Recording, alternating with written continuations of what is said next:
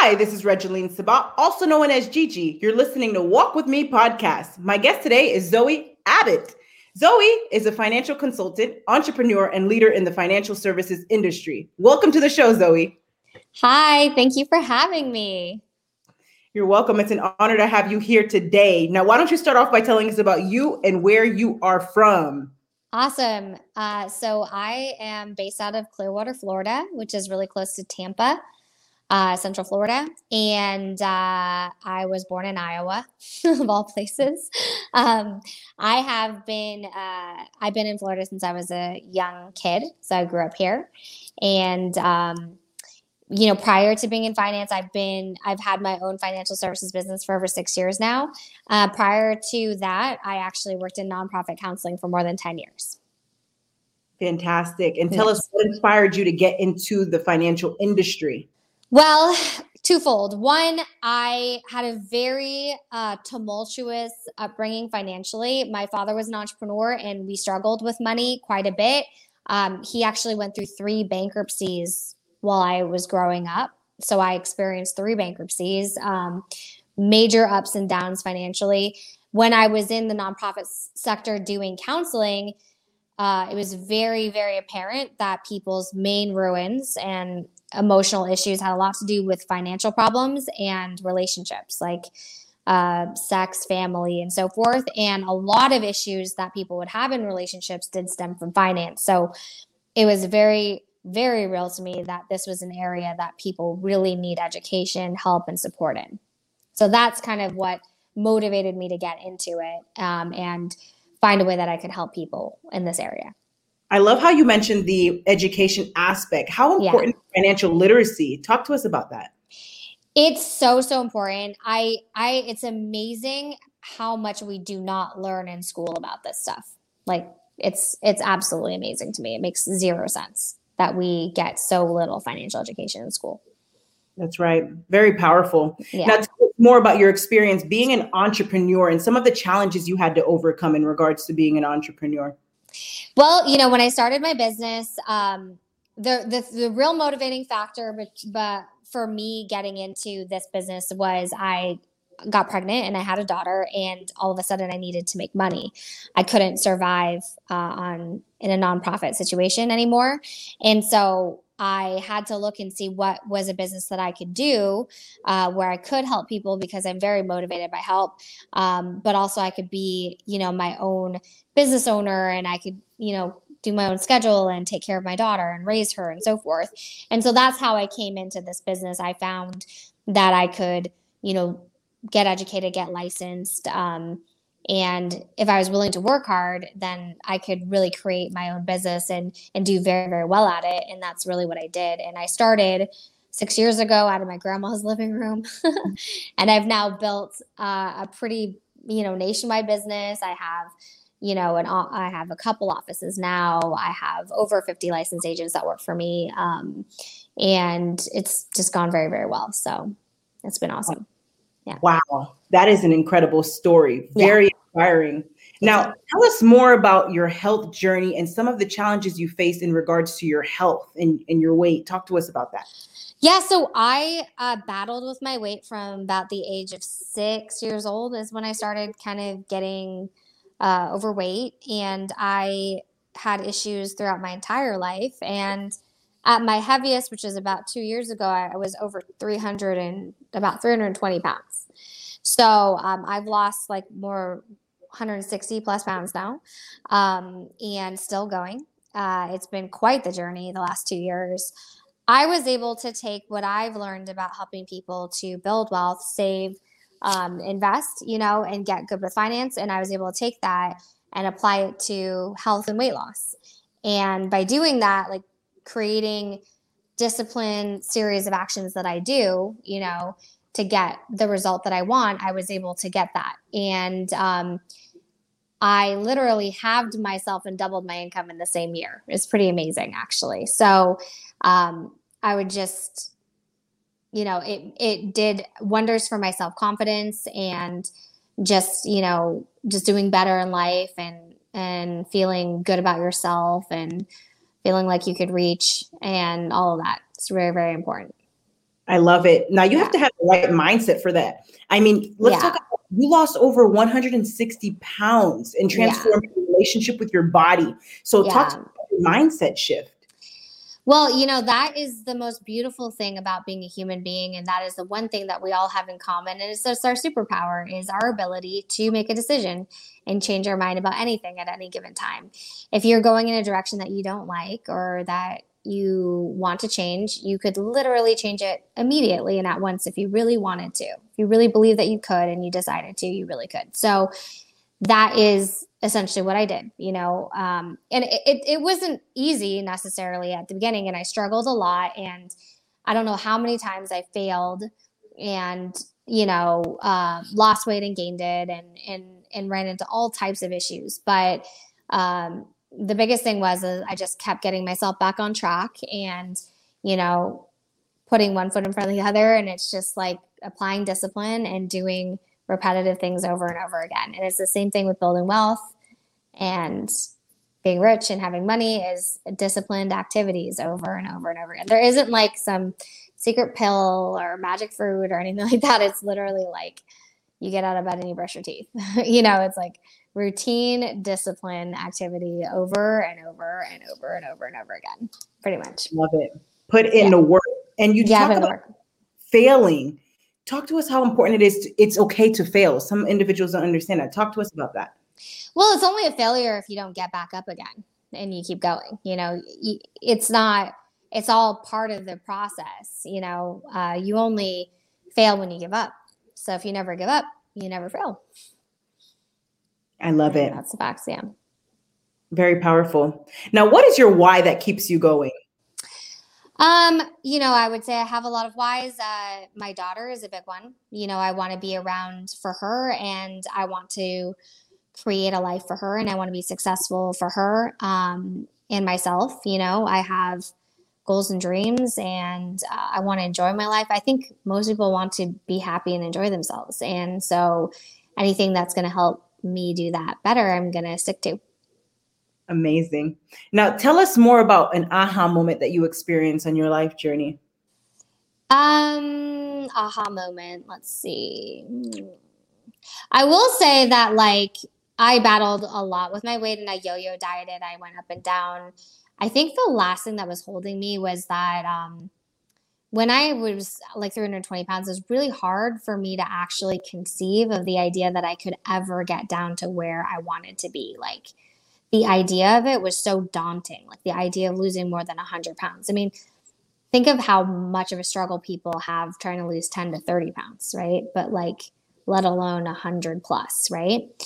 But the last thing that was holding me in place was like one of the reasons i wanted to lose weight was i wanted to feel good about myself i wanted to feel beautiful and confident and not withdrawn and low self-esteem and all that stuff and i was worried that if I lost 100 pounds, I would just be like this deflated sack of skin balloon, you know, and and I'm really honest about this. I mean, it's like obviously health is important and it is important to me, but there's that also that vanity aspect of it. And and not just because of the vanity, it's really a confidence thing. Like if I hate the way that I look and I can't stand the sight of myself or I can't love myself or whatever, or it's just hard. Like that's not going to make me feel any better about myself 100 pounds more or less you know and i saw this girl on instagram who was heavier than me at her heaviest she was like 380 she lost 200 pounds she was a lot taller than me but and she was around my age she was a little bit like around the same age in her late 20s or whatever or mid late 20s and i looked at it and i was like and i saw her do this and then she lost all the weight and then she went and she got skin removal surgery and plastic surgery and all that stuff and she looked amazing, fantastic afterwards. And I was like, oh, wow, that's an option. I never even had thought about that. And I don't think people should change their body or do plastics or whatever for anybody else, but there's no shame in wanting to feel good about yourself and look your best. And if you want to change or alter any part of your body, that's great, especially if it's your decision. And I realized, like, oh my gosh, I can be healthy, lose all that weight, and I can do that and feel great about myself too. And so after I lost about 150 pounds, as a reward for myself, I got some skin removal surgery. I didn't do I didn't do breast implants. I didn't do any of that stuff, which is okay if you want to. But just taking just getting rid of that extra like flappy thing that was left over and just having like, you know, a tight, you know, like no loose skin thing. Oh my gosh, it made me feel so much better about myself. I just felt confident. I I like the way that I look. You know, I'm not 100%. I, I think it's very hard, even people that you would think have the most amazing bodies still have like things that they want to change about or improve. I think that's normal, like wanting to constantly improve yourself. But, you know, feeling like I'm like 90% there and feeling good about myself and that I can feel like I look great and I feel great, huge, huge. Because then with that came confidence, feeling like I could talk to people. I didn't have to have low self esteem. I, I didn't feel bad about myself, you know? Um, and you can obviously love yourself with your skin you know this is again it's a personal thing but for me i needed that and when i saw that i could do that then i was like okay i had no excuses anymore. I was just going to go for it.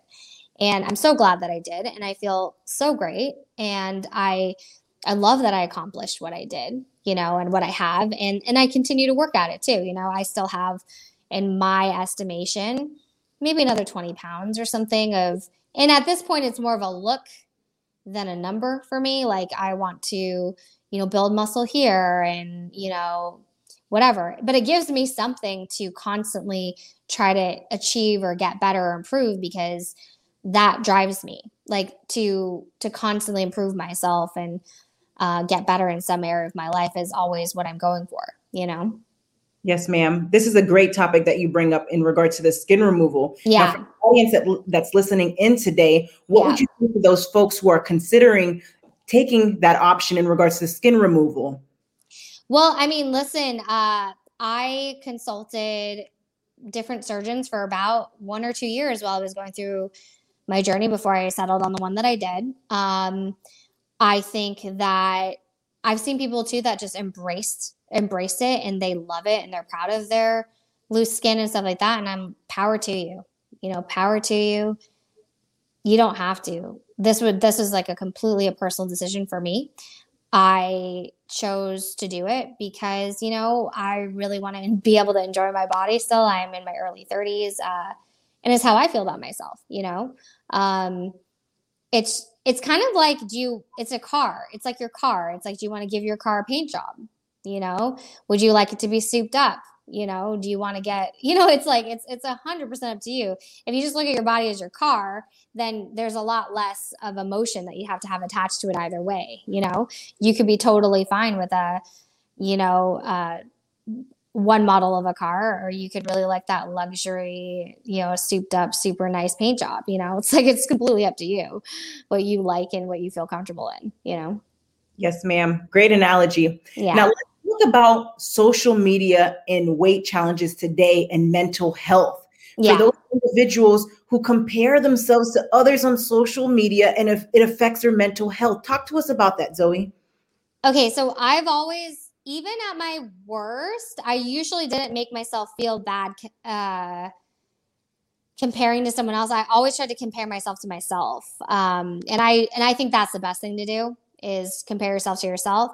I think it's good. I mean, I definitely got inspiration. I when I look at some girls on social media, it gives me a goal. Like, oh, I really want to have a body that looks like that. And what do I have to do to do that? And you know, let's be real, like there's even with the best surgeons in the world, uh, I'm not going to be it's not really a realistic target or goal for me to try to make myself look like Kendall Jenner or something like for example. And and that's fine. It's not even a goal of mine to be honest. It's not really what I'm going for.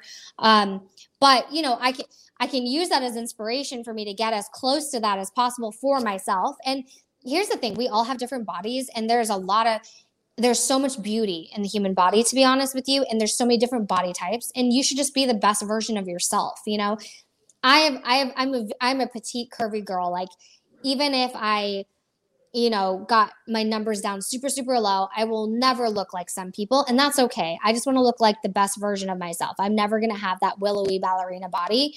that's okay. And and not and here's the thing. Everyone it like beauty is in the eye of the beholder. And for girls out there that are like worried, trust me, there are people out there that will love you for whatever you look like, trust me, there's 6 billion people on this planet, you know. and for girls that are a little bit thicker, that's kind of in right now, let's be honest, you know? Like I definitely haven't uh noted I've noticed that have no issues with my body um in terms of, you know, having men interested or anything like that. Um, not that that matters anyway. You should just be happy with yourself. But um, yeah, just try to be the best version of you. Let's be honest. Like that's that's all you can really go for and hope for. It doesn't comparing to others is something that I've at least been pretty good at not getting myself into, and you shouldn't. Exactly, I agree one hundred percent. And ladies and gentlemen, you heard it here today from Zoe. Aim to look like the best version of yourself. Yeah. I love it. Very, very powerful. Now, yeah. Zoe, what is your best advice to the audience for walking with purpose and living a life of happiness? So I think that everyone should have as their goal to be able to live to work as opposed to work to live. Mm-hmm. And the way that you do that is you focus on, you know, your joy and your happiness and enjoyment and uh, get yourself financially free and stable. And there's so many ways to do that um, I think building a business for yourself or going into business for yourself and being able to create your own money and being able to get some uh, education on investments or connect up with people that can help you with that is really key. Um, because once you've got that, like the money thing, getting that kind of uh, under control really puts you in a position where you can create on other things and you can do things of your own choosing. I really uh, put myself in a place where I can live to work as opposed to work to live. And I love that, you know, and I get to spend a lot more time doing things that I enjoy. And I don't have to do things that I don't like. And I don't work with people that I don't like. And I don't do things that I don't like to do. Um, whereas I think before I was uh, less financially set up, I felt like I didn't have those freedoms. So um, I think that's really, really important, you know. Yes, ma'am very uplifting. Now, you mentioned starting a business for yourself as well. Talk to us a little bit about that individual who may be a perfectionist, who may be listening in right now, who's not wanting to start their website right now or launch because they're they're in fear of their perfection. But we all know it's all about progression, not perfection. What's your best advice to those folks?